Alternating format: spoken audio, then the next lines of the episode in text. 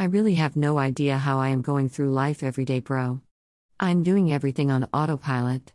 I'm going to work, doing the chores, doing everything as before, but inside I am falling apart.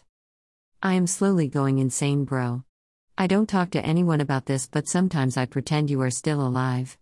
In the still of the night, I call out your name and talk to you like you are next to me. I tell myself that this is just a bad dream, and any minute now I will wake up, talk to you, and laugh about this. I see you in my dreams, and I don't want to wake up to this cruel reality of a world without you.